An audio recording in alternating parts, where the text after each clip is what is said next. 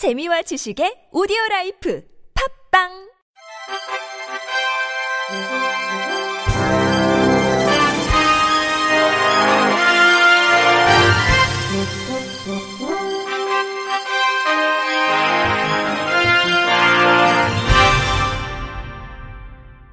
청취자 여러분 안녕하십니까? 9월 5일 수요일 KBRC 뉴스입니다.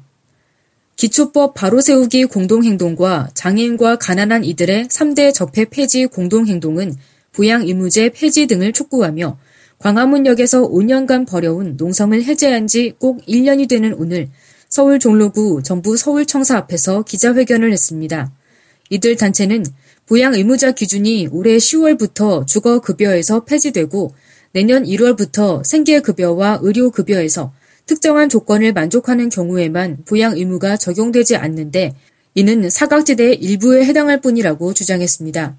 그러면서 부양 의무자 기준은 가난한 사람들의 가족들에게 부양 의무를 지우며 가난을 대물림하고 있다며 여전히 가난한 사람 중 다수가 가족이 있다는 이유로 끼니를 걱정하고 아픔을 참으며 치료를 받지 못하고 있다고 지적했습니다.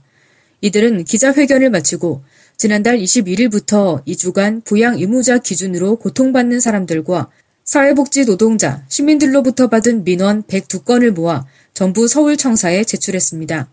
3대 적폐 폐지 공동행동은 2012년 8월 21일부터 지난해 9월 5일까지 장애 등급제와 부양 의무제, 장애인 수용시설 폐지를 촉구하며 농성을 벌여오다가 부양 의무자 기준을 단계적으로 폐지하겠다는 박능후 보건복지부 장관의 약속을 받고 해제했습니다.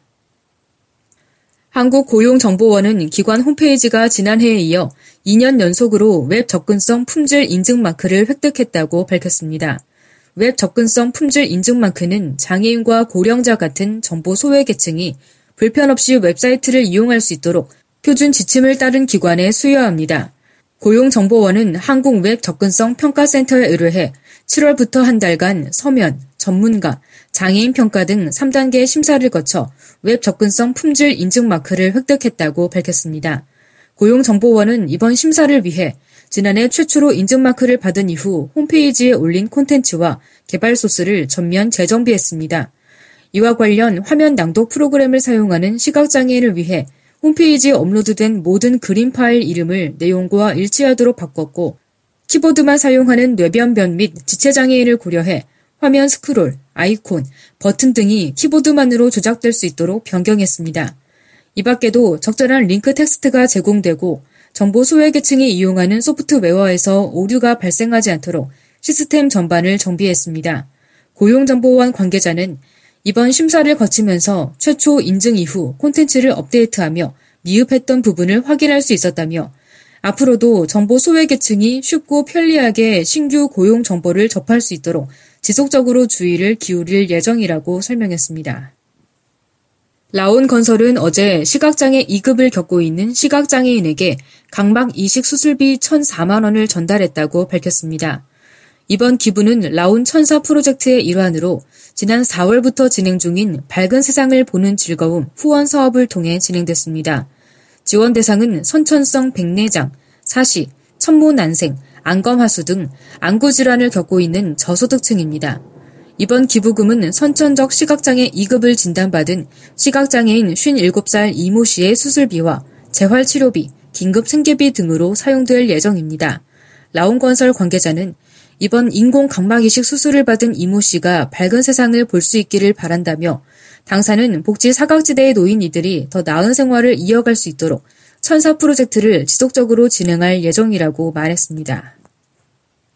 한국시각장애인 연합회와 한국시각장애인 복지관 협의회가 내일부터 이틀간 경북 경주시 캥싱턴 리조트에서 전국의 16개 시각장애인 복지시설 직원 150여 명을 대상으로 연수를 실시합니다.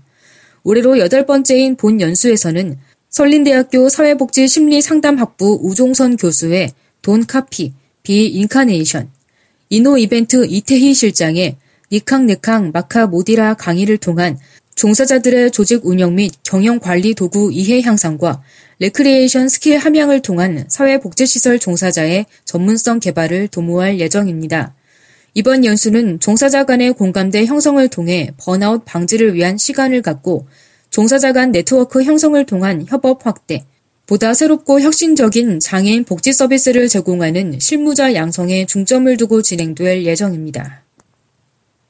충청남도는 충남 남부 장애인 종합복지관이 주최하고 도가 후원하는 충남 장애인 채용 박람회가 내일 오후 2시 아산 이순신 체육관에서 열린다고 밝혔습니다.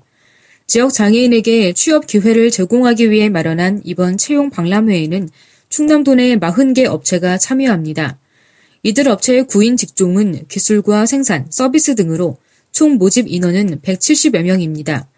이번 박람회에서는 특히 취업 상담부터 현장 면접을 통한 채용까지 한 번에 진행, 구직 장애인에 대한 편의를 높입니다. 박람회장 내에서는 이와 함께 증명사진 촬영, 이미지 메이킹, 이력서 작성, 면접 지원 등 취업 지원 서비스와 도내 장애인 생산품 전시 판매, 장애인 보조 공학기기 전시 등도 열려 흥미를 더할 전망입니다. 충남도 관계자는 장애인들이 자립하기 위해 가장 필요한 것은 일자리로 이번 채용 박람회는 장애인 구직난을 더는 데 도움이 될 것으로 기대한다며 앞으로도 장애인 일자리 확대를 위한 다양한 시책을 마련해 추진하겠다고 말했습니다. 한약진흥재단은 대구시와 한국장애인 고용공단 등 관내 9개 공공기관과 함께 어제 장애인 고용 증진을 위한 업무 협약을 체결했다고 밝혔습니다. 이번 장애인 고용 증진 협약식에 참여한 공공기관은 한약진흥재단을 비롯해 경북대학교 병원, 경북대학교 치과병원, 대구의료원, 대구 경북과학기술원, 대구 청소년지원재단, 대구 테크노파크, 한국로봇산업진흥원, 한국산업기술평가관리원 등 관내 9개의 공공기관입니다. 이번 협약은 대구시 관내 공공기관의 장애인 의무 고용률 3.2% 조기 달성 및 장애인 고용에 대한 사회적 인식 개선에 적극 협력할 것을 주요 내용으로 하고 있습니다. 한약진흥재단 이응세 원장은 장애인 고용 안정을 더욱 공고히 하고 안정된 일자리 제공으로 경제적 어려움을 덜어주며 장애인이 차별받지 않는 직업 환경 조성을 통해 직업인으로서 당당한 역할 수행을 할 수 있게 되기를 바란다며 장애인과 비장애인이 서로 간 더불어서 함께 공유하는 행복한 일터 만들기에 앞장서 나가겠다고 말했습니다. 인천시각장애인 복지관은 인천문화재단 찾아가는 문화활동 지원 사업으로 필그림 앙상블과 함께하는 유럽의 팝 뮤직, 인천의 팝 뮤직 라이브 공연을 어제 복지관 3층 강당에서 진행했습니다.